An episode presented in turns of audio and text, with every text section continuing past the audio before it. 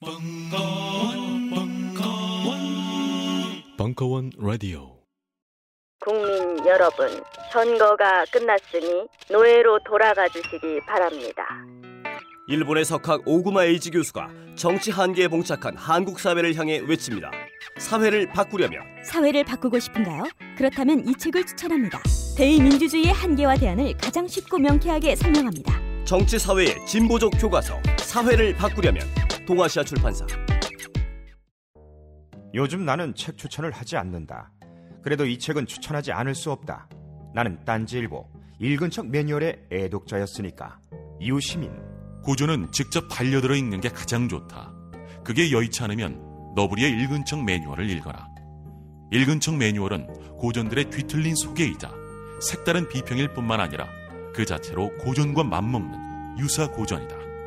고종석 그런 딴지일보 역사를 통틀어 가장 딴지적 글쟁이다. 김어준 고전이 얼마나 재밌는가를 은하계에서 가장 재밌게 설명하는 책. 딴지 편집장 너브리의 고전문학 읽은 척 매뉴얼. 아직 고전을 모르는 분들께 그리고 이미 고전을 알고 있는 분들께도 강력 추천합니다. 지금 바로 전국 서점에서 만나보세요.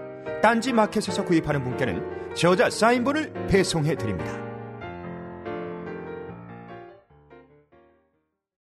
안녕하세요. 딴지 마켓 조립 PC 판매 책임자 이경식입니다. 요즘 딴지에 걸려있는 재산이 때문에 나름 유명이 되었는데요. 직접 용산 매장으로 찾아오시는 분들은 먼저 알아봐 주시고 배달을 갈 때에도 제 얼굴 보고 바로 열어주시더라고요. 요즘 저의 가장 큰 고민이 바로 이겁니다. 저도 사실 용산 용팔이었거든요. 파리를 날리다가도 호구 손님 하나 잡아서 눈탱이 치는 그 맛, 그 짜릿한 맛에 용팔이 짓을 하는 건데 제가 요즘 그걸 못하고 있습니다. 정말 아주 그냥 돌아버리겠다니까요. 그래서 결심했습니다. 이왕 이렇게 된 거 정말 정직하게 장사하자. 아니 정확히는 정직하게 장사할 수밖에 없습니다. 다 알아보시는데 말이죠. 은하계에서 가장 정직하고 가장 AS가 믿을 만한 조립 PC 전문 업체 컴스테이션의 졸라 유명한 이경식이었습니다. 이왕 이렇게 된거 아예 제 휴대폰도 밝혀버리겠습니다. 011-892-5568 전화 주십시오. 제가 직접 받습니다. 감사합니다. 저희 컴스테이션은 조용한 형제들과 함께합니다. 철학박사 강신주의 감정 수업 보충 일부 7월 4일 강연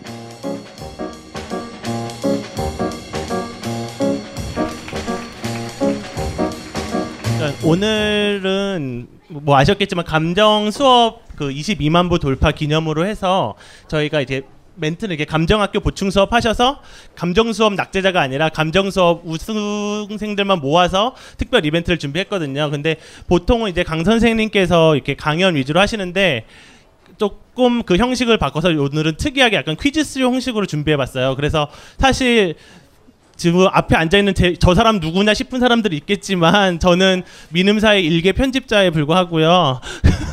그래 갑자기 이렇게 조금 올라오게 돼서 굉장히 떨리는데 실수하거나 뭐 그래도 약간 냉소하지 마시고 약간 좀 가엽게 여겨주셨으면 좋겠고요.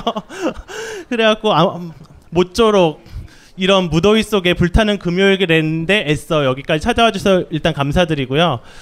그 일단 시작하기에 앞서서 우리 강 선생님 인사말 잠시 듣고 시작하겠습니다. 안녕하세요. 감정 수업이라는 책은 일단 그 얘기부터 해야 되는데 너무 많이 사랑을 많이 받아서 그러니까 지금 이제 22만 부 정도 이제 나가고 제 평생의 종합 베스트 3위에 상반기에 올라서 예 고맙기도 하고 그런데 또 하나가 이제 베스트셀러의 조건이라는 거는 어, 안 읽으면서 사는 사람들의 숫자예요. 정확하게. 그러니까 베스트셀러가 아닌 책들은요. 읽어요, 다. 그런데 베스트셀러들은 안 읽어요. 그러니까 트렌드가 된 거예요, 트렌드가. 그래서 정의란 무엇인가라는 책 아시죠? 그 책 같은 경우 읽은 사람들은 거의 없어요. 아마 정의란 무엇인가 사셨죠? 안 읽으셨을 거예요, 끝까지. 그게 베스트셀러의 하나의 조건이거든요.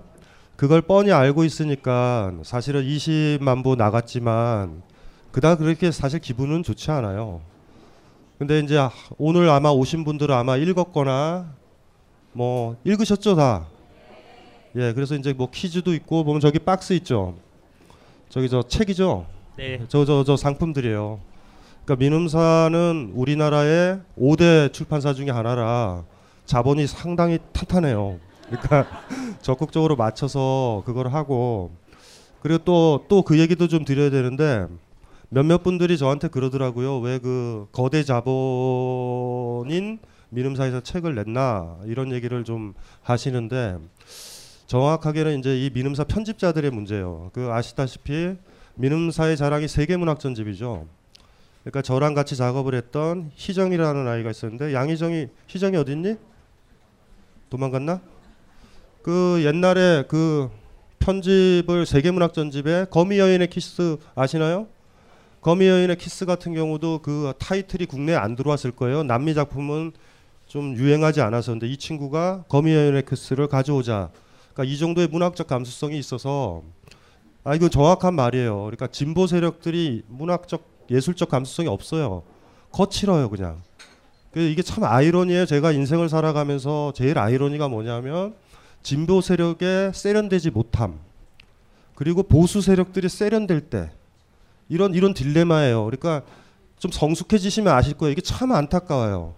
그 옛날에도 아직도 그 당시 3년 전에 욕 먹었던 일이 있었는데 무슨 일이었냐면 저 명동에 이제 재개발로 이제 헐었을 때 걸렸을 때 제가 거기 파업 현장에 가서 강연을 했던 적이 있었는데 아이들이 너무나 지저분하게 있었어요 대학생들이 철거민들과 같이 해서 그냥 뭔지 아시겠죠 그냥 들어 누웠다가 막 그러니까 저는 누가 누군지 모르겠어요 그래서 그때 강의 때 욕을 참 많이 했어요 애들한테 시위는 예뻐야 되죠 어떤 가난한 사람들이나 힘든 사람들을 도와주는 시위를 하는 대학생들이 출애범이면 안 되고요 예뻐야 돼요 시위잖아요. 매니페스테이션이라는 건 나를 보여주는 거잖아.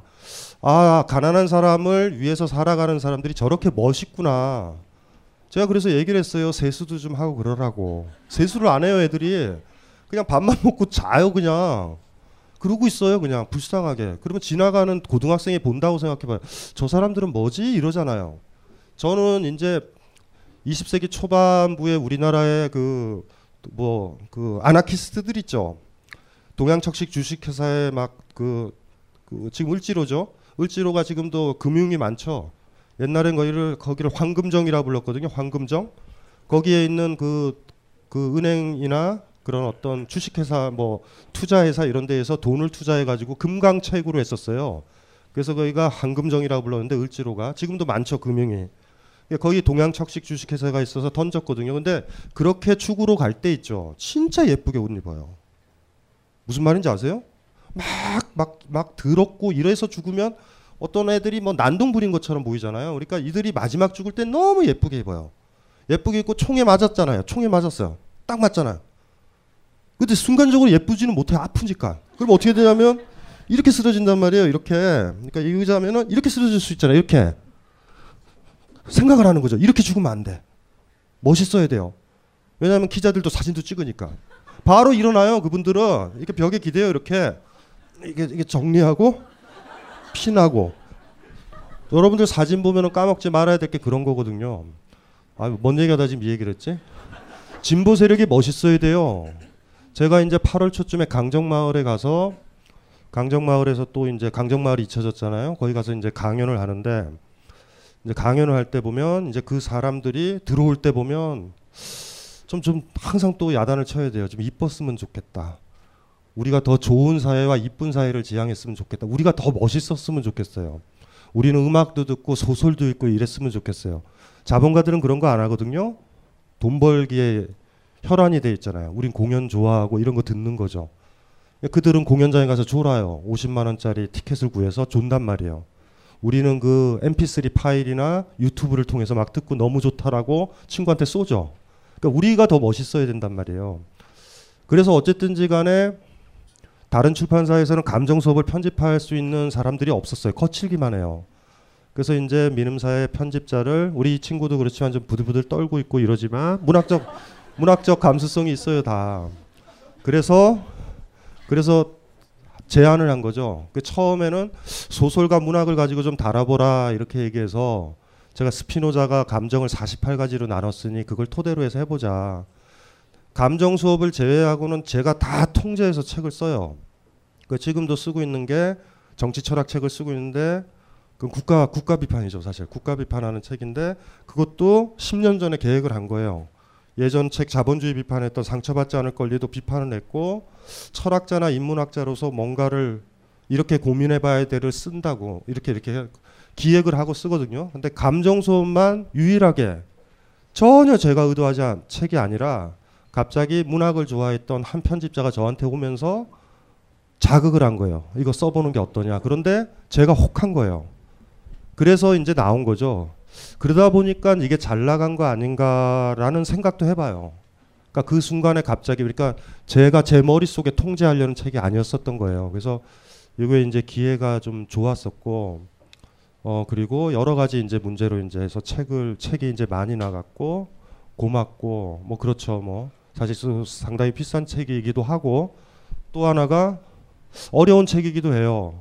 한편 한 꼭지 한 꼭지가 밀도가 꽤센 거라서 어 아, 힘드셨을 거예요. 많이 힘든 책이에요. 또 한두 개 꼭지들은 굉장히 아픈 꼭지들도 많아요. 그래서 어쨌든지 간에 또 이 책을 냈었을 때 또 바랬던 건 48권의 소설이 다뤄지잖아요. 48개 감정이니까 그 소설책을 읽기를 원했어요, 많이. 그래서 그 감정 수업에 있는 꼭지 하나 질투 보면은 로브 그리 그리의 질투라는 소설이 붙어 있는데요. 뭐 그러면은 그 소설 하나가 질투라는 감정이라는 자장 안에 쓰여져요. 여러분도 알다시피 여러분이 일기를 쓰거나 삶을 회고해 볼 때 그 사람을 미워했었던 시기 언제부터 미워했고 미워한 그 사람을 죽이거나 내가 그 사람을 떠나는데 성공하거나 하면은 해고록은 그때까지 끝나죠. 어떤 사람을 사랑하기 시작했다가 사랑이 끝날 때 끝나는 거잖아요. 그런 것처럼 소설 하나도 그 감정의 자장 안에서 시작했다가 끝나요, 다. 그 위대한 작품들을 보면 아무리 장편이든 단편이든 간에 하나의 감정 자장 안에 있거든요. 그래서 48개의 소설을 이렇게 읽어 나가면서 아, 그래서 위대하구나. 우리는 질투나 뭐 모멸감을 느꼈을 때 일순간적으로 끝나는데 이 문학자들은 아주 섬세하게 그 감정이 어떻게 진화하고 성장하고 왜곡되고 끝내 마무리되는지를 이렇게 보여주는 거죠. 그래서 만약에 질투라는 감정이 마음에 든다면 그냥 제가 썼었던 그 부분에 만족하지 말고 로브 그리의 작품을 좀 읽어보면 아주 오랫동안 질투라는 감정에 더 숙달될 수 있겠다. 그 제가 이제 편집자들한테 항상 물어보는 게 그래서 그 내가 다 제, 내가 다뤘던 소설책이 좀 많이 나가냐 이제 그렇게 물어보면 나간다고 어느 정도 나간다고 그랬을 때 제가 사실 뿌듯하죠 많이 글 하나로는 안 되거든요 감정이라는 건 그래서 사실 소설 한 편 정도 읽으면서 소설 하나 읽는데 뭐 최소 좀 제가 다뤘던 소설들은 좀 어려운 편이라서 한 일주일 정도를 잡는다라고 생각을 하면 직장도 다녀야 되니까 일주일 정도의 한 감정에 익숙해진다는 건 굉장히 소중한 거죠. 그런 계기가 좀 됐으면 좋겠다라는 그런 생각을 좀 하고 있고 더 많이 사실 그 소설들이 많이 나가야 되겠죠.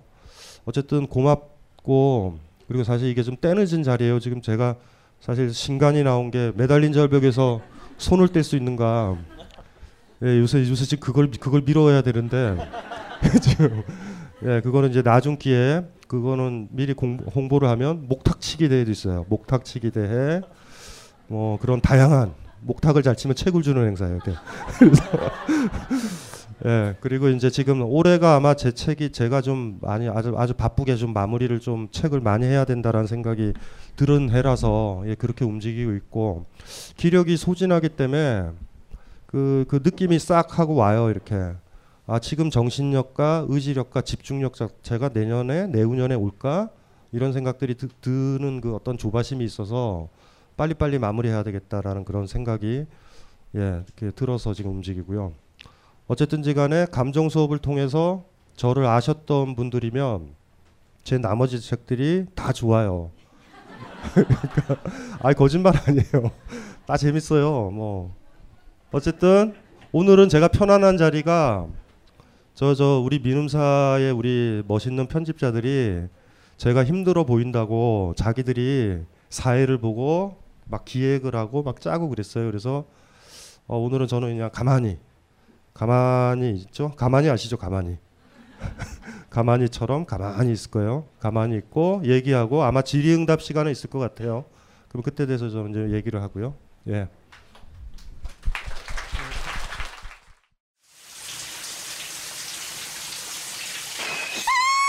뭐야 자기야 클렌징 젤 갖다 달라 그래놓고 왜 놀라고 그래 빅그린 젠틀 페이셜 클렌징 젤이 아니잖아.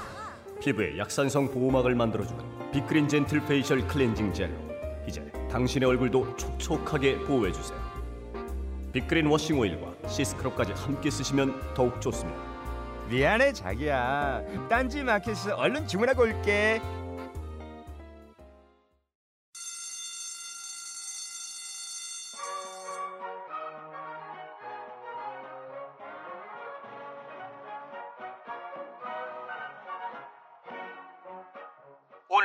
힘차게 매일매일 활기찬 당신의 아침을 책임질 손안의 킹스베리 중세 왕과 귀족들만 먹었다는 아로니아와 함께 발기찬 하루를 시작하십시오 100% 폴란드산 아로니아 열매 농축 과즙 평산네이처 아로니아 친 가사 노동과 학업, 직장 스트레스로 지친 가족을 위한 최고의 선물. 한국에서 구라파의 맛과 향을 덤으로 느낄 수 있습니다. 우리 가족의 건강은 아로니아가 챙겨줘요. 100% 폴란드산 아로니아 열매 농축 과즙. 평산네이처 아로니아 친 보다 자세한 사항은 딴지마켓에서 확인하실 수 있습니다.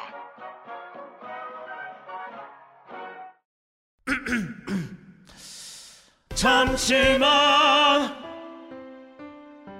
안녕하세요. 저는 바다니 가득의 성재훈입니다. 보통 오뎅, 맛살, 핫바 등 다양한 이름의 어묵을 간식으로 때로는 반찬으로 많이 드시는데요. 그게 대부분 밀가루로 만들어졌고 기름에 튀기기 때문에 칼로리가 높아지더라고요. 그래서 저희는 어육 함량이 높으면서 기름에 튀기지도 않는 맛과 건강을 생각한 그런 어묵 한번 만들어 보고 싶었습니다. 그런데 이렇게 만들다 보니 팔아도 남는 게 없더라고요. 여러분, 저희가 정직하게 만든 어묵을 딴지 마켓에서 계속 판매할 수 있게 많은 관심 부탁드립니다. 정성을 담아 쪄서 만든 어묵 감아볶고 여러분의 관심이 필요한 정직한 먹거리입니다. 잠시만 우리 이제 어묵 먹어요 맛있는 가마복고 벙커원 멤버십 1주년 도래.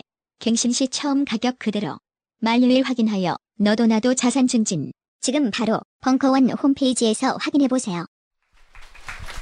일단 오늘 이벤트의 구성이 일부는 그 퀴즈 10개 플러스 이제 특별 퀴즈 하나 해가지고 총 11문제가 출제되고요. 이렇게 많은 분들이 오실 줄 알았으면 더 많이 냈어야 되는데 지금 상품이 약간 좀 작아 보이긴 하지만 그래도 다 한권한 권이 아니라 묵직하게 막 서너 권짜리 세트로 선물을 준비했어요. 그래 그래서 이제 선생님께서 문제를 내면 골라주세요. 그 어떤 분이 하실지. 그러니까 아, 이게- 손을 드시면 선생님이 아, 골라주시면 네, 제가? 되고 그, 그리고 그분이 맞추시면 이 중에서 선생님이 그분에게 어울리는 책을 주시면 돼요. 아, 알았어요. 어, 예. 어. 그러니까 저기 지금 여- 앉아 계신 분 말고 저 뒤쪽에 계신 분도 있으니까 멀리 멀리 보시고 해주시면 되고 2부에 질의응답 할 때는 따로따로 손 들고 받는 게 아니라 저희가 뒤쪽이나 옆쪽에 그 메모지 붙이는 데가 있어요. 그쪽에 질의응답 붙여주시면 선생님께서 골라서 하는 방식으로 진행할 거고요. 그래서 혹시 궁금증 있으시다 이런 거는 그때 쉬는 시간을 활용해 주시기 바랍니다. 그래서 여기 나왔지만 일단 받으면 기쁘지만 들고 가기 조금 무거운 상품들이 준비되어 있고요. 그러니까 일단 1번은 이제 들어가기에 앞서서 한 가지 주의사항은 오픈북이 아닙니다. 그래서 다 읽어오신 우등생분만 대상으로 하기 때문에 암기 속 머리에서 막 끄집어내세요. 근데 절대 교과서에서 다 나온 걸로만 냈어요. 절대 이제 막 위키 이런 거 없이 그냥 교과서 잘 보신 분들은 100점 맞으실 수 있고요. 그래서 근데 만약 공교롭게도 오늘 구입하신 분들이 혹여 있을지 몰라서 첫 번째 감정인 비루함에서 1번 문제를 출제했습니다. 그래서 48가지 감정 중에서 왜 하필 1번이 비루함이 됐는지 혹시 말씀해 주실 수 있으세요? 이 목차를 정하는 게 굉장히 사실 힘들잖아요. 감정이 어, 어떤 걸까? 근데 아주 단순해요. A, B, C, D 순서로. 라틴어, A, B, C, D 순서로 그러니까 뭔지 알죠? 그 책을 보시면 알 거예요. A로 시작해요. 아브젝치오 그렇게 시작할 거예요. 그래가지고 이걸 어떻게 배치할까 막 이래 막 그래서 배치를 물어봐요. 근데 배치의 이유는 아무거나 사실 들어와도 되고 그러니까 부가 4부죠. 거기 보면 가스통 바실라르의 지수화풍이 있거든요. 가스통 바실라르라는 그 과학 철학자이면서 문학 평론가인 이 사람 이 사람이 우리의 모든 상상력은 땅에 대한 상상력, 지수 화풍이죠. 물에 대한 상상력. 그 다음에 불에 대한 상상력, 바람에 대한 상상력이래요. 이게 서양 철학에서도 네 가지가 근원이라고 그러고 불교에서도 네 가지라고 근원이라고 그러잖아요. 그래서 지수화풍을 일단 나열을 한 거예요. 그냥 지수화풍. 그 다음에 A, B, C, D로 해가지고 48개. 48 나누기 4는 열, 열둘, 열둘, 열두 개를 이렇게 배치한 거예요. 깊은 뜻은 있지 않아요. 그- 그냥 이렇게 나눈 거고 그래서 비루함이 먼저 이렇게 들어가게 된 거거든요. 왜 그걸 물어봐요? 편집자들이 다 알잖아요. 아, 아는데 그냥 궁금해하실까봐. 안 궁금해하셨어요? 아, 그리고 참고로, 참고로 A, B, C, D 순서로 하자라고 제안했던 게 저 애아버지예요. 예, 단순 명료하지만 참 잘한 것 같아요. 제가 해도. 그래서 속히 1번 문제를 보여드릴게요. 1번 문제는 비루함이란 슬픔 때문에 자기 자신에 대해 정당한 것 이하로 느끼는 감정이다.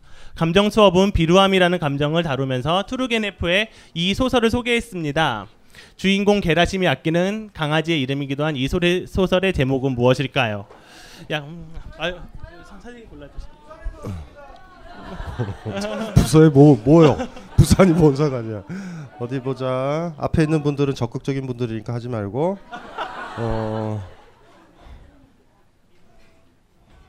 제 스타일을 찾아야 되는데. 저 마이크 마이크 밑에. 마이크 밑에 아가씨요. 예. 예. 뭐, 뭐 고향이 어디세요? 근데 사투리가 이상하다. 예. 나와 주시면 되거든요. 아 저거를 또 줘야 돼요? 바로? 예, 바로 바로. 바로? 바로 바로 바로 바로 원하는 선생님이 드리고 싶어. 이렇게 매회 증정식을 갖겠습니다.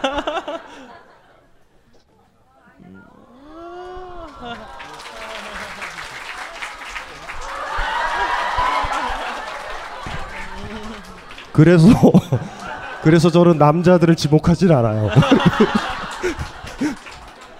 예, 정답은 무무였고요. 이렇게 어 이거 이 사진은 뭐예요? 아, 이거 하치 이야기라고 어. 영화 있어요. 그 하치공 시부야 가보신 분 아시죠? 거기 그거 영화 한 건데 이렇게 따사로운 장면이. 있어요. 근데 선생님도 되게 지금 무슨 동물 그 반려 인형이 하나 있다고. 아 반려 인형이 아니고요. gray wolf를 하나 샀어요. 회색 늑대를 그 모래를 이렇게 녹여 가지고 정밀하게 만든 커요. 한 200여만 원 돼요. 걔를 걔가 집에 있어요. 제 집에 있거든요. 들어가면 말을 해요 서로. 저 얘기해요. 갔다 왔다고. 그러면 아이들가 이렇게 멀쩡해요. 눈도 이렇게 잘 했어요. 애가 일단은 안 먹어요.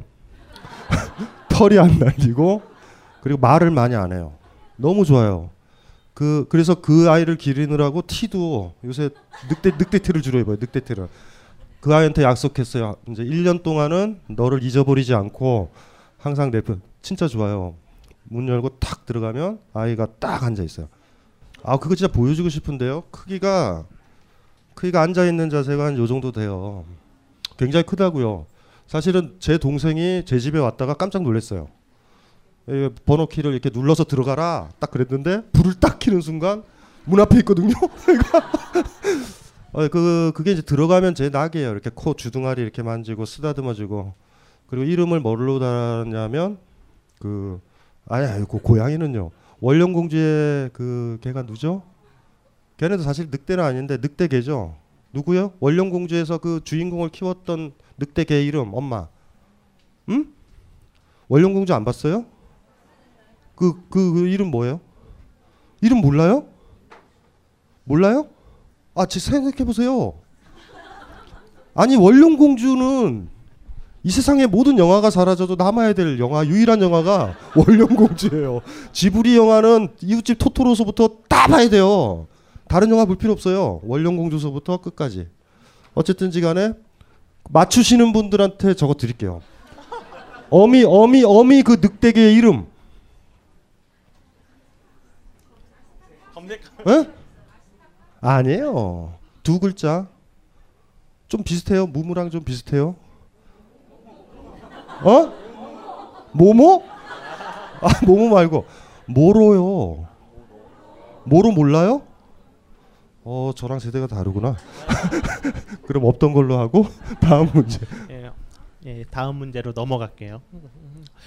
이번은 혹시 미드나잇 인 파리 보신 분 계시죠? 음, 예, 거기서 나왔던 그 작가 중에 한 분에 관련된 문제거든요. 그리고 파리는 한동안 modernity의 수도이자 1차 세계대전 이후에 그 Lost Generation이라고 하는 일군의 작가들이 모여 있었는데 그중 한 명 속해 있던 가장 유명한 작가 피츠제럴드에 관한 문제입니다. 그래서 위대한 개츠비가 그 감정 수업에도 탐욕 부분에 실렸었죠. 근데 이 작가가 여러 미국 문인들은 물론 지금까지도 가장 존경하는 작가 1위를 계속 차지하고 있는데 이 작가에게 한 가지 약점이 있었으니 바로 아내이자 뮤지였던 땡땡 피츠제럴드 때문에 약간 힘이 들었다고 합니다. 벌써 아셨겠지만 다음 문제는 이 감정 수업 탐욕에 소개된 위대한 개츠비의 저자 스콧 피츠제럴드의 아내이자 뮤지였던 이 여성의 이름은 무엇일까요?입니다. 남 아니 아니 앉아 계세요. 왜 소름 드세요? 그거 왜? 제다라는데요. 네 맞습니다. 예. 앞에 나와주세요. 네. 예, 신곡을 증정해드려.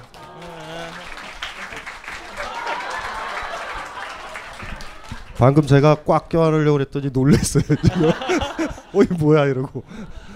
아 그리고 지금 어디 숨어 계신지 모르겠는데 저희 이 편집하셨던 양희정 부장님이라고 계시거든요. 그분이 이 책을 하면서 45가지 그림을 또 되게 좋은 그림을 계속 배치하셨어요. 근데 그 이 피츠제럴드 부분에서도 이 타마라 드 렘피카의 다른 그림을 배치했었는데 그 20년대 분위기를 아주 잘 포착하고 그 물질적인 분위기를 잘 했었는데 선생님도 이제 보시면서 혹시 마음에 드는 기억에 남거나 그런 작품이 혹시 있으셨는지. 아 그림이요? 그림? 네, 그림. 그림들 중에. 그저 저 저기 저거 어떤 여자애가 그 눈에 그 피 흘리고 있는 그림 있어요. 그거 보셨나요? 책 사셨다면서요? 이렇게 눈에 이렇게 피 흘리고 있는 그 그게 있었거든요. 이 양희정이라는 희정이 어디 있어요? 양희정 씨? 아까 그 친구가 보면 사, 그림들을 다 골랐어요. 그 그림들을 다시 한번 볼 때 양희정이라는 어떤 여자가 있어요. 문학을 좋아했던 어떤 책, 조, 책 만들기 좋아했던 한 여자가 작년 10월, 9월쯤에 갑자기 저한테 네가 사진은 다 골라라. 나는 다 오케이 할게. 이럴 때 너무 신나가지고 사진 그림들을 막 모으기 시작한 거예요. 모아서 딱 저한테 샘플로 보여줬는데 와 생각보다 이, 사, 이 생각보다 많이 그 뭐야 미적 감각이 굉장히 세련돼요. 세련되고 잔혹하고 어 그러니까 현대 여성이라 그러 지적인 여성이 가지고 있는 어떤 폭력성 뭐 이런 것들도 보이면서 무섭다 잘하자 뭐 이런 이런 생각도 들었어요. 사진은 그 그림은 그렇게 해서 골루, 고른 거고 인상적이었어요. 그 이렇게 하얀 얼굴에 눈에 핏빛 흐르는 해아가 하나 있거든요. 어 좀 무서웠어요. 사실 그거 보고 이 아이가 왜 이걸 골랐을까 이런 어 이런 느낌들 좀 무서 무서웠어요. 어쨌든. 다음 다음 문제는 선생님을 마음대로 껴안는 상품으로 드릴게요. 예. 예, 다음 문제는 이제 영화를 그 뭐지 소설이 영화되는 경우가 되게 많잖아요. 그 중에서 망하는 좀 안 좋게 되는 경우도 많은데 스, 어, 스티븐 달들이라고 감독 아시는 분 계실지 모르겠지만 그 디아워스란 작품 버지니아 울프 막 니콜 키드만 요러고 나왔던 거랑 그 다음에 또 요, 그 최근은 아닌데 예전에 나와서 되게 화제가 됐던 게 더 리더라고 요번에 슐링크 작품이 그 저희 책에도 실렸잖아요. 그 것 중에서 관련된 문제예요. 저는 개인적으로 이 꼭지가 되게 선생님의 어떤 분석이 되게 빛났던 걸로 기억을 하고 있거든요. 한나의 어떤 자살이 어떤 의미였을까. 그래서 되게 기억에 남는데 선생님은 어떤 꼭지 중에서 특별히 이제 이거는 진짜 신들린 듯이 썼다 이런 꼭지가 있으신가요? 다 잘 썼다면 더 이상 묻지 않겠습니다. 음. 그러니까 소설이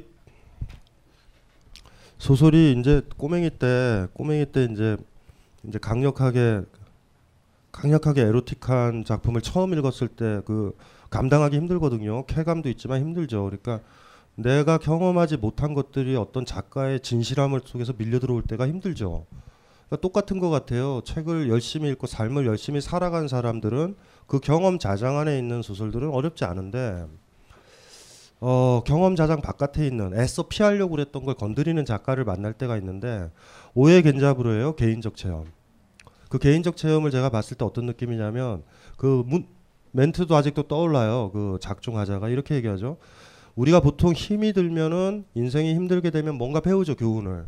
시련에서도 어디에서도 배우거든요. 그러니까 어, 할머니가 돌아가시는 데서도 산도 배우고 뭐 배우고 뭐 대통령을 이상하게 뽑아서 좌절해도 배우고 홍명보가 이래도 배우고 뭐 다 배워요 우리는.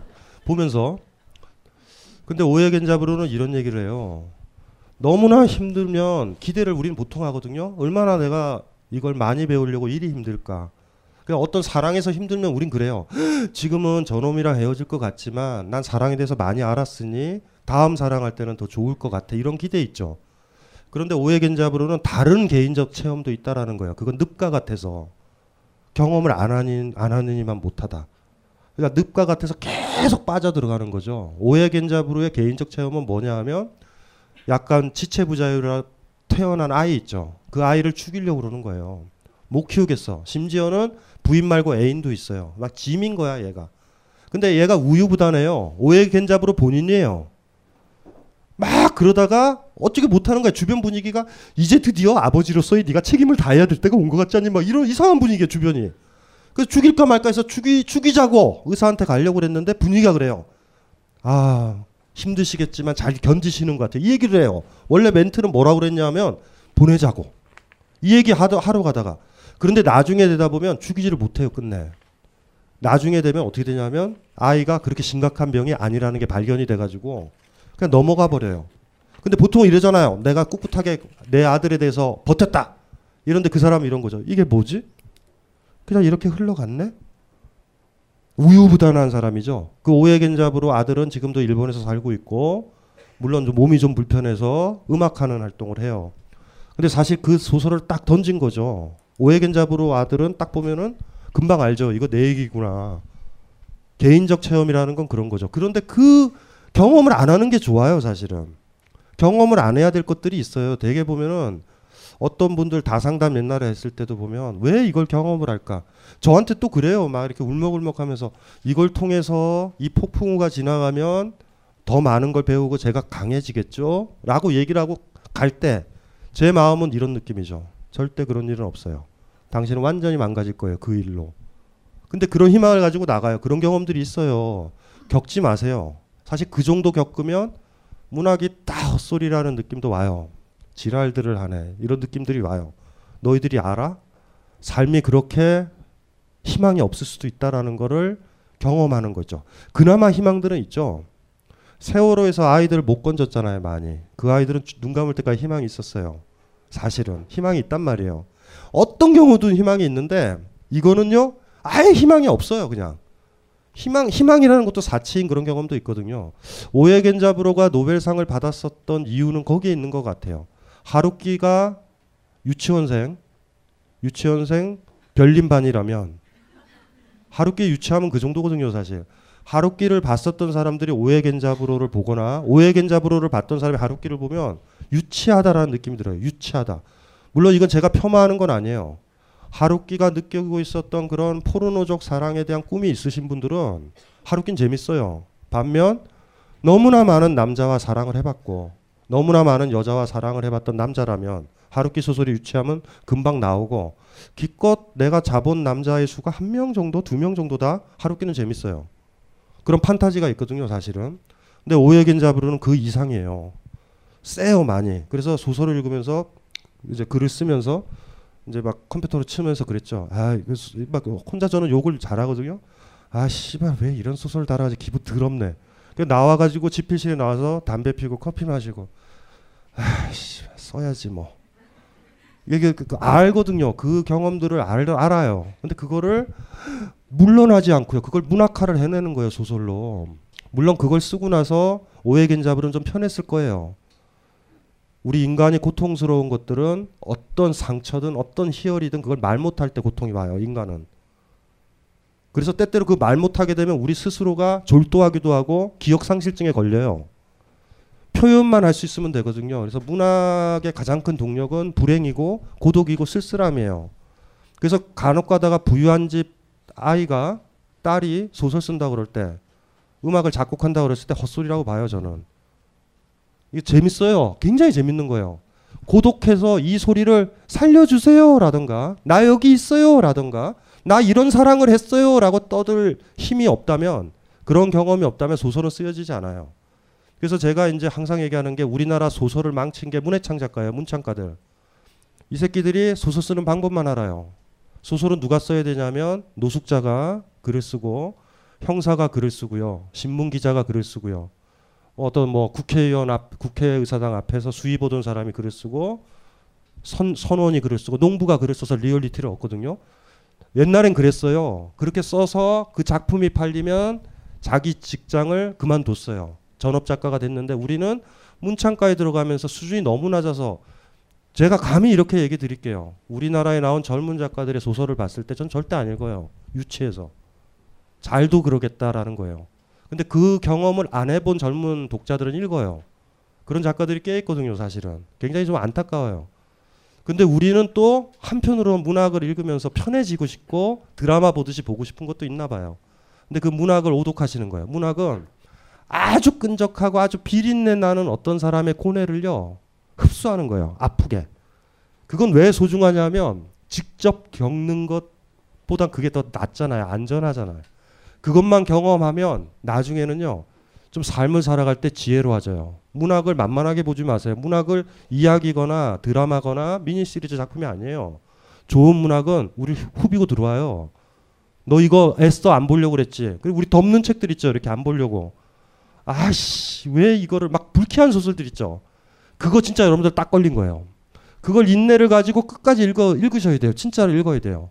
여러분한테 많은 것, 여러분이 뭘 꺼리고 있고 뭘 무서워하는지 어, 그런 것들을 보여주거든요. 문학은 여가 생활은 아니에요. 문학은 어떤 한 사람의 개인적 체험이요. 아주 강력하고 아프게 납득 가능하게 밀려 들어오는 경험이에요. 그래서 나는 카프카를 좋아한다 이럴 수 있고요. 오해 겐자브를 읽고서 난 성숙해졌다 이럴 수 있어요. 전쟁을 겪었던 사람이 내 친구라면 얼마나 많이 배우겠어요. 내가 어 전쟁은 뭐 가끔 해도 되는 것 같아. 뭐 이럴 수도 있겠지만 전쟁이 뭔지 잘 모르더라고요. 젊은 애들 댓글 보면 전쟁이 확 일어났으면 좋겠다. 뭐 이런 얘기를 가끔 댓글에서 볼 때 참 당혹스럽죠. 게임이 아닌데 전쟁은 참 무서운 거예요. 특히 여자들은 6.25가 아직도 기억나요. 6.25 때 6.25 때 남편들 없고 오빠 없고 다 사라지면 아이들 돌보는 여자들은 옆집에 김씨 아저씨가 쌀 좀 보내준다고요. 한 두 말. 그러면 치마 걷어 올려서 그날 밤 자줘야 돼요. 줄 게 없잖아요. 이해되세요? 그게 전쟁이에요. 굉장히 무서운 거예요. 그래서 사실은 박안서 문학이 박안서의 엄마의 말뚝. 박안서는 보수적이거든요. 하지만 일제시대 6.25를 거쳐서 쓴 한 여자의 보수적인 한 여자의 진정성은 있어요. 문학을 잘 읽으시면요. 다른 인문사회 책보다 더 많은 것들을 배워요. 더 많이 이렇게 들어와요. 그래서 이제 그렇게 좀, 좀 읽었으면 좋겠고, 개인적으로는 오해겐잡으로요. 그거 기억나고 또 하나가 해밍웨이. 해밍웨이의 노인과 바다인데 요거 다루면서 다시 읽어봤는데 해밍웨이는 마초죠. 마초 문학의 대가거든요.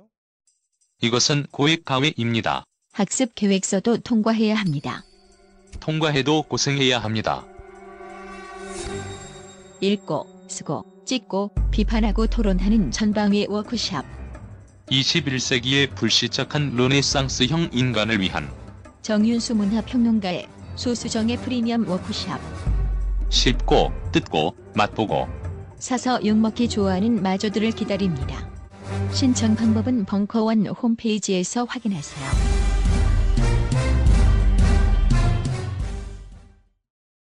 각종 사회 비리와 거짓말에 처절한 똥침을 날려온 딴지일보가 마켓을 열었습니다. 기자들이 검증해 믿을 수 있는 상품들을 은하계 최저가로 판매하여 명랑한 소비문화 창달에 이바지할 딴지마켓. 이제 신뢰를 쇼핑하세요. 주소는 마켓.딴지.com. 사고는 위에서 저지르고 고통은 국민들이 받는다. 국가적 대형 재난 사고가 발생하면 누군가는 책임을 지고 사퇴하고 후속 조치들은 그때뿐이다. 시간이 지나면 형태를 달리하여 사건은 되풀이된다. 똑똑한 사람들이 결정권자만 되면 멍청한 선택만 하게 되는 관료 사회의 문제점과 그 해결 방안을 제시할 국민 TV 이사 최동석 특강. 똑똑한 사람들의 멍청한 짓. 최악의 의사결정을 반복하는 한국의 관료들. 8월 29일 금요일 7시 30분.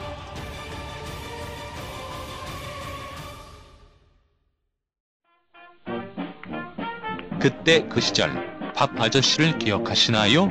아, 안녕하세요.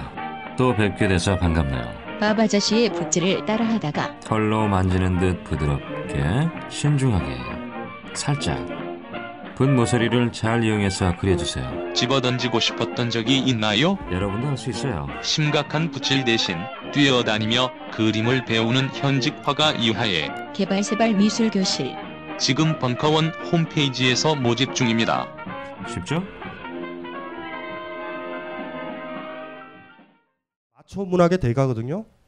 모든 남성 작가들이 여성화돼서 소설을 써요. 김현수 보면 여성이잖아요, 사실. 근데 해밍은 마초예요, 진짜 남자예요. 근데 이, 이 사람을 미워할 수 없는 게 여자분들도 못 미워해요. 미워할 수 없어요. 마초의 리얼리티가 있거든요. 진짜 겁내고 뭐 벌레 나오면 꽥 지르면서 마초 흉내 내는 새끼들 많아요. 벌레 하나 못 잡아요. 근데 막 무슨 뭐 이런 애들 있죠. 김어준도 그럴 수 있어요, 사실은. 무슨 말인지 알죠?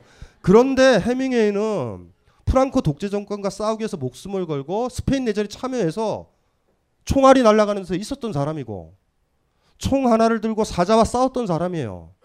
엄청나게 큰 물고기를 잡으면서 있었던 거거든요. 그러니까 누가 걔 보고 뭐라고 그래요. 그러니까 걔도 당당해요. 나 마초야. 남자예요, 그냥.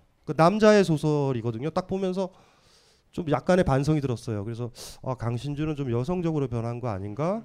아니 그 해밍의 작품을 보면서 그런데 한 가지 아까도 얘기했지만 해밍의 소설은 남성분들이나 여성분들도 한번 읽어보면 남자분들은 내가 너무 여성화됐구나 중성화됐구나라는 느낌이 들고 여자분들은 자기 남편이나 남자친구가 보여요. 이 새끼는 사자는 무슨 사자야 형광등만 고장나도 어 대책이 안 쓰는 앤데 본인은 저 남자예요? 응. 솔직히 남자? 솔직히 남자 무서운 게 없다. 아닌 것 같은데. 옆에 여자친구요? 아니요. 혼자 혼자 있어요? 예. 여기 남자다 나. 나 사자 나타나길 기다리고 있다. 그 모습은 어떻게 나타나냐면 공권력이 이상하면 나타나요. 뭔지 알죠? 제가 80, 86학번인데 제가 처음에 돌 던진 이유는 뭐냐면 그 당시 제가 좀 마초적인 게 있었나 봐요. 학, 학교 구내식당에서 그 당시에 구내식당에서는 300원이 쫄면이어서 300원. 쫄면을 먹고 있었어요. 급하게 막 먹고 있었는데 한 여자 선배가 백골단이라고요. 옛날에 체포조가 있었어요. 전두환 시절에. 백골인데 뭐냐면 화이바가 그 저기 알죠? 그 흰색을 썼어요. 걔들은 가벼워요. 가볍고 막 뛰어와서 애들 잡아요. 체포하는 애들이요. 여학생이 한 명이 선배가 들어왔는데 확 들어왔는데 막 들어와서 머리채를 끌고 질질 끌려 나가는데 그 안에 있죠. 굉장히 많았어요. 학교 중앙 식당이니까 한 500명이 딱 멈췄어요. 오해의 여지가 있잖아요. 그 백골단이 봤을 때. 백골단이 들어오면서 일단은 우리를 무서워해요. 이거 적의 한 중심부에 들어온 것 같잖아요. 근데 우리는 우리 마네킹이에요. 이러고 있는 거예요. 저도 저도 그랬어요. 저도 멈췄어요. 그리고 끌려가고 갑자기 확 하더니 아 오늘 수업은 어땠고 어땠고 막 아, 그때 제가 받은 느낌이 쪽팔렸어요. 창피하다. 그래가지고 쫄면을 마저 먹고 나가서 돌을 그때 무섭지만 처음 던졌었던 거야. 그게 대학교 입학한 지 일주일 되던 날. 원래는 저희 어머님이 제 손 잡고 항상 그랬어요. 신주야, 데모하지 마라. 데모하지 마라. 데모하지 마라. 데모하지 마라. 어머님의 마음을 예? 가지고 있다가 데모해야 돼요, 이게. 안 할 수가 없는 거예요. 근데 그때 제가 받았던 느낌이 창피한 거예요. 근데 이 창피함은 이런 식이에요. 인간으로서가 아니라 남자로서. 갑자기 이런 느낌 있죠. 한 여자를 못 구했다라는. 그러니까 이것도 괜찮잖아요. 이것도 멋있지 않아요? 나름? 아, 안 멋있어요? 지금 생각해 보면 알죠. 그 여자 선배가 훨씬 더 나보다 강했다라는 걸 쓸데없는 짓이다. 지금은 여자를 구하진 않아요. 여자를 구하지 않고 남자를 주로 구해요. 남자를. 여자들 강해요. 의외로 강해요. 그래서 어쨌든지 간에 해밍웨이도 다시 읽어보니까 아 누가 해밍웨이를 그렇게 함부로 마초라고 그럴 수 있을까? 그 해밍웨이 작품의 리얼리티는 거기서 오거든요, 다. 해보셨어요? 남의 나라 가서 남의 나라의 자유를 위해서 목숨 걸고 싸워 보셨나요? 우리 안 해봤잖아요. 우리 자유도 못 지키는데. 그러니까 헤밍웨이가 우리한테 힘들게 아마 다가올 거예요. 그리고 우리 사자랑 안 싸워봤잖아요. 그쵸? 그리고 자기의 기력이 딸렸을 때 자살했잖아요, 헤밍웨이가. 예. 네, 마치 노인과 바다의 그 마지막 대목인 것처럼. 그러니까 작품서부터 삶까지 가 그대로 헤밍웨이적 리얼리티가 있어서 싫어할 수는 있지만 가짜라고는 할 수 없어요. 저는 인문학에서 제일 소중한 게 이런 가치인 것 같아요. 진짜니? 가짜니? 진짜 사랑을 경험해 놓고 제대로 쓴 거니? 안 해봐 놓고선 가짜로 그럴듯하게 쓴 거니? 근데 물론 이걸 구별하려면 우리 경험이 쌓여야지만 구별이 돼요. 그래서 어린애들은 항상 속아요. 어머 사랑이 이런가 봐. 뭐 이렇게 속아요. 그런데 좋은 작가는 진짜 작가인 것 같아요. 진짜 작가. 그래서 아유 글이 살아서 자기 삶에서 글이 살았는데 우리가 글을 욕할 수가 없죠. 그래서 작가들 중에서 이렇게 가치 평가를요. 아 얘는 나빠 나빠 이러지 말고 아 글이 살았구나. 진짜로 글이 살아서 저리 얘기하는구나. 그래도 내 스타일은 아니지만 그래도 인정은 해 줘야 되죠. 우린 못 하니까 그렇게. 그렇게 인문학이나 문학을 그렇게 보면 소, 시인들도 그렇게 보시면 아주 쉬워요. 이 사람이 진짠가 가짠가. 느낀 것처럼 하는 시들 있잖아요. 진짜로 쓴 쓰지 않는 것. 진짜인데 진짜로 못 겪었는데 가짜로 쓰는 것. 제일 소중한 가치가 머릿속에 이거예요. 진짜냐 가짜냐. 이거 중요하다. 굉장히 중요해요. 옆에 애인이랑 오신 분. 제가 이렇게 질문 던지면 굉장히 힘들어져요. 진짜 사랑하냐고. 사랑해를 우리는 애매하게 쓴단 말이에요. 진짜 사랑하냐고. 더 심한 거는 이런 거예요. 진짜 살고 있냐고. 진짜 살고 있냐고. 진짜로 그 영화가 좋았냐고. 진짜로 그 음악이 좋았냐고. 아무도 모른다 그래서 말로 이번 너무 좋은 것 같아. 이러지 않았냐고요.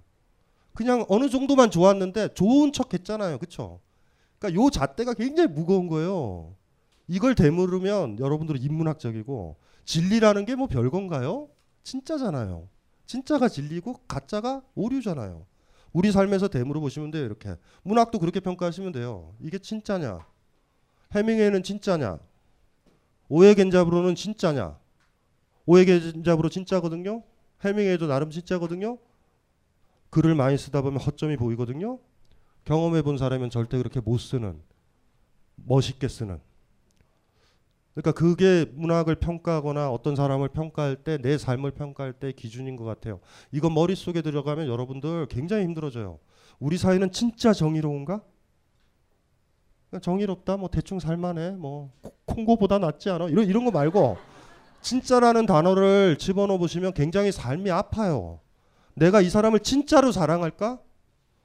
진짜라는 말이요. 진짜라는 말을 이렇게 머릿속에 넣어 놓으면 평론도 뭐 잡는지 아시겠죠?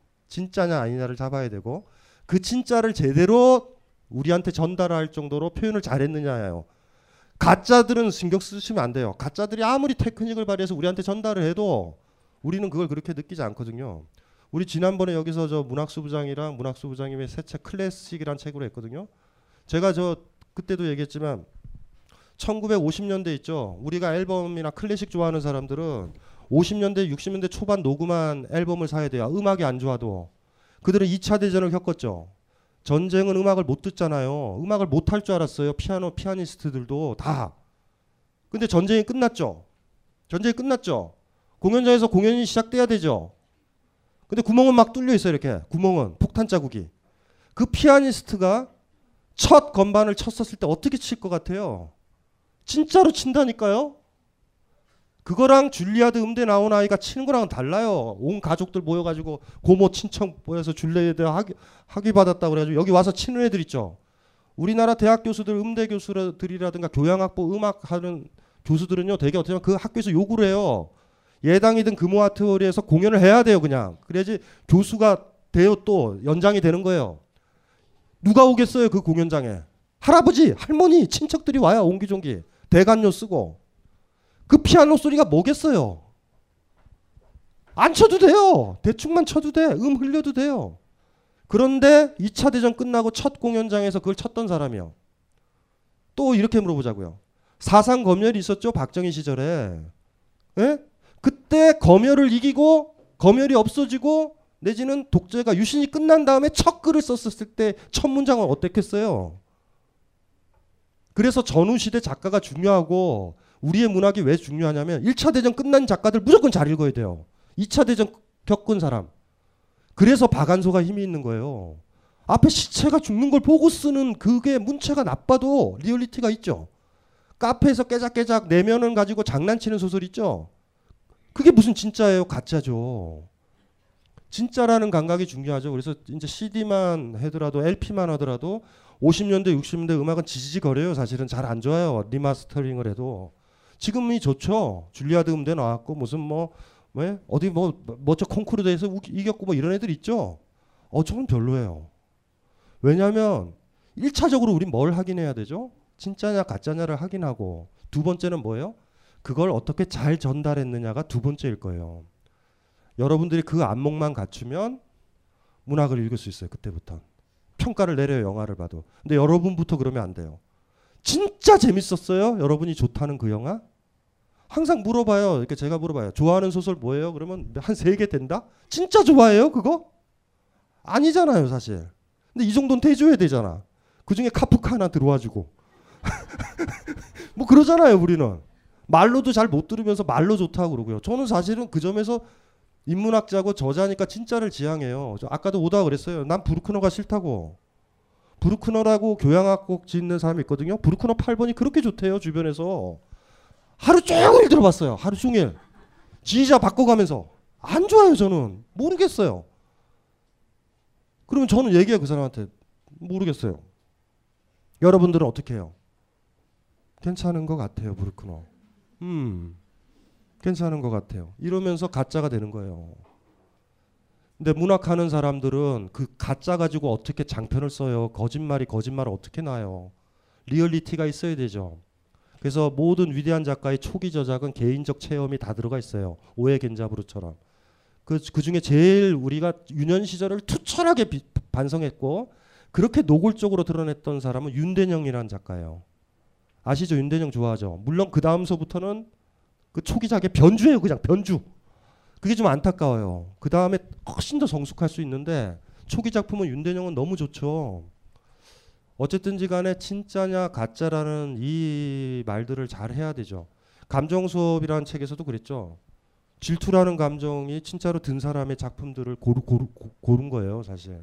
모멸감을 제대로 겪지 않으면 절대 절대 이 소설을 못 쓸 그 작가를 고른 거예요. 그래서 제가 처음에 모두에 그런 거죠. 힘들 거라고. 어떤 작가 진짜 내가 그 감정에 들어 있으면 힘들어요. 자꾸 내가 들었던 지금 감정을 지시해주고 가르쳐주고 아픔을 얘기해주니까 문학 읽는 거 시간 낭비 아니에요. 남의 힘든 것 아프게 받아들이는 찢어질 정도로 받아들이는. 그러니까 어쩌면 저한테는 48권의 책 중에서 오해 겐잡으로만 읽은 거예요. 이 책을 쓰면서 나머지는 제 통제하에 있어요. 카프카도 저한테 통제하에 있고 물론 옛날에 카프카를 느꼈죠. 근데 요번에 새로 하면서 드는 게 아 노벨상 받을 만하다라는 느낌을 받았어요. 아유 오해 겐자브르한테는 줘야지 이 정도면 쉽게 읽힌다는 얘기를 하는 게 아니라 아 진짜구나 이 작가는 그런 느낌 받은 적 있죠. 아 이 사람은 진짜네. 못 받았어요?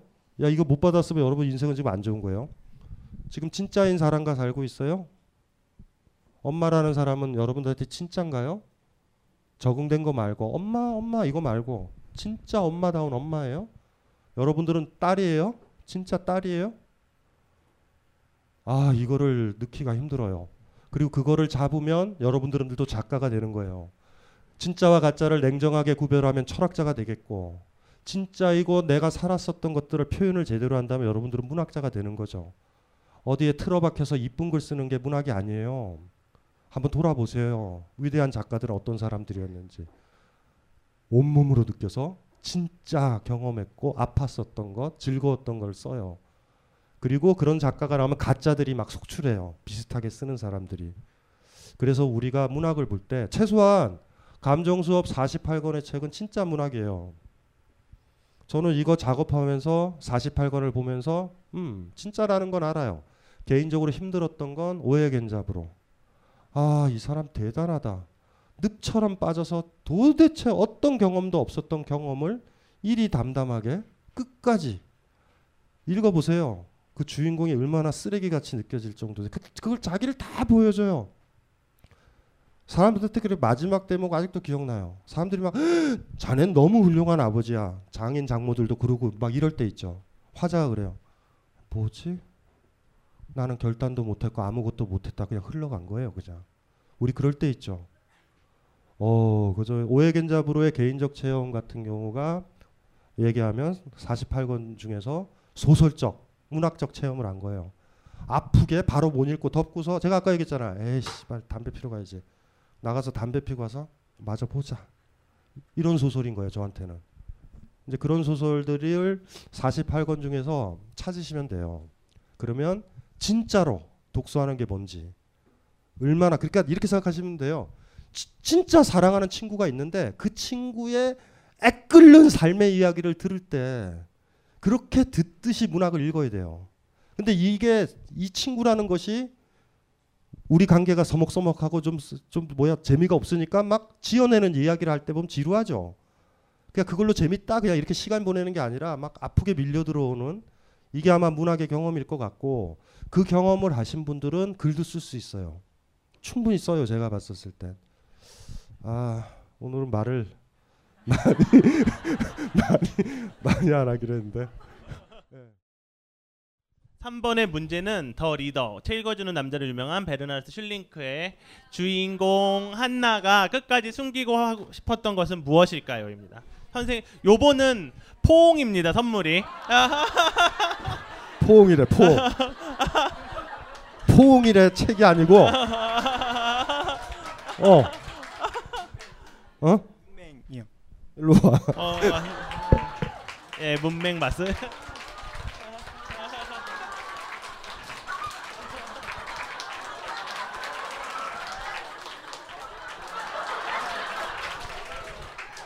나중에 일로 메일 주시면 되게 책 보내드릴게요.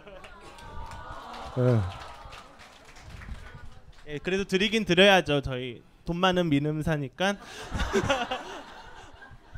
그래 다음 문제는 어, 아이고, 4번인데 이거는 모두 다 가장 많이 솔직한 감정일 것 같아요. 모든 사람들이 바로 탐식입니다. 가장 많이 솔직하시죠 지금 보니까. 그러니까 저도 밤마다 맨날 이 감정에 솔직하다 보니까 바지가 자꾸 막 2단위로 늘어나고 있는데 지금 여기서도 숨 참고 있는이라고 약간 좀 실신할 것 같은데.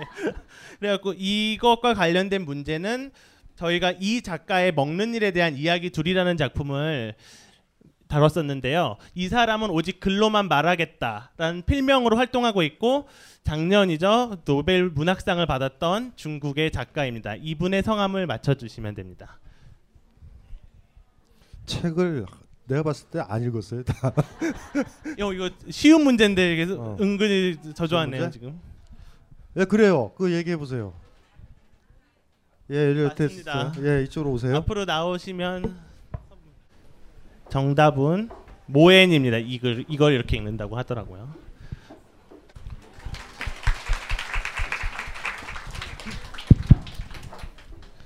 안을 수 있는 타이밍을 서로 놓쳤어요. 미묘하게. 저분도 저분도 안 안아야지 뭐 이랬는데 그, 그런 거 있죠. 미묘하게 이렇게 틀어지면 그냥 틀어지는 거예요. 그냥 아, 안타깝다. 네. 쉬는 시간을 네, 이용하시면 될 네. 것 같고요. 이제 5번인데요. 사실은 방금 음악 얘기를 되게 많이 하셨는데 요번 5번 문제에 사실 그걸 질문하려 그랬는데 아까 했던 걸로 퉁치고 그러니까 문제부터 드릴게요. 이건 이 작품은 감정수업 미음 부분에서 다뤄진 피아노 치는 여자 저자에 관련된 문제인데 이분의 국적은 어디일까요?입니다. 그러니까 이그 피아노 치는 여자에서도 이제 많은 음악적 영화 보신 분들 계시죠? 어, 그 아무- 혹시 답 말씀해 주실 분? 음 그쪽에 어 그 옆에 그 두, 둘이 왔어요? 네, 그 여자친구. 아, 네 맞습니다. 어. 그 저기 남자친구가 남자친구가 마초예요? 남자친구 마초냐고? 아, 착해? 착해요? 아무 쓸모 없는데 착한 거. 해밍웨이 합니다. 자, 예, 5번까지 풀고 20분간 휴식을 하신 다음에 커이 커팅식이랑 이렇게 드시면서 6번 문제 이후로 풀도록 하겠습니다. 네, 20분간 휴식하겠습니다.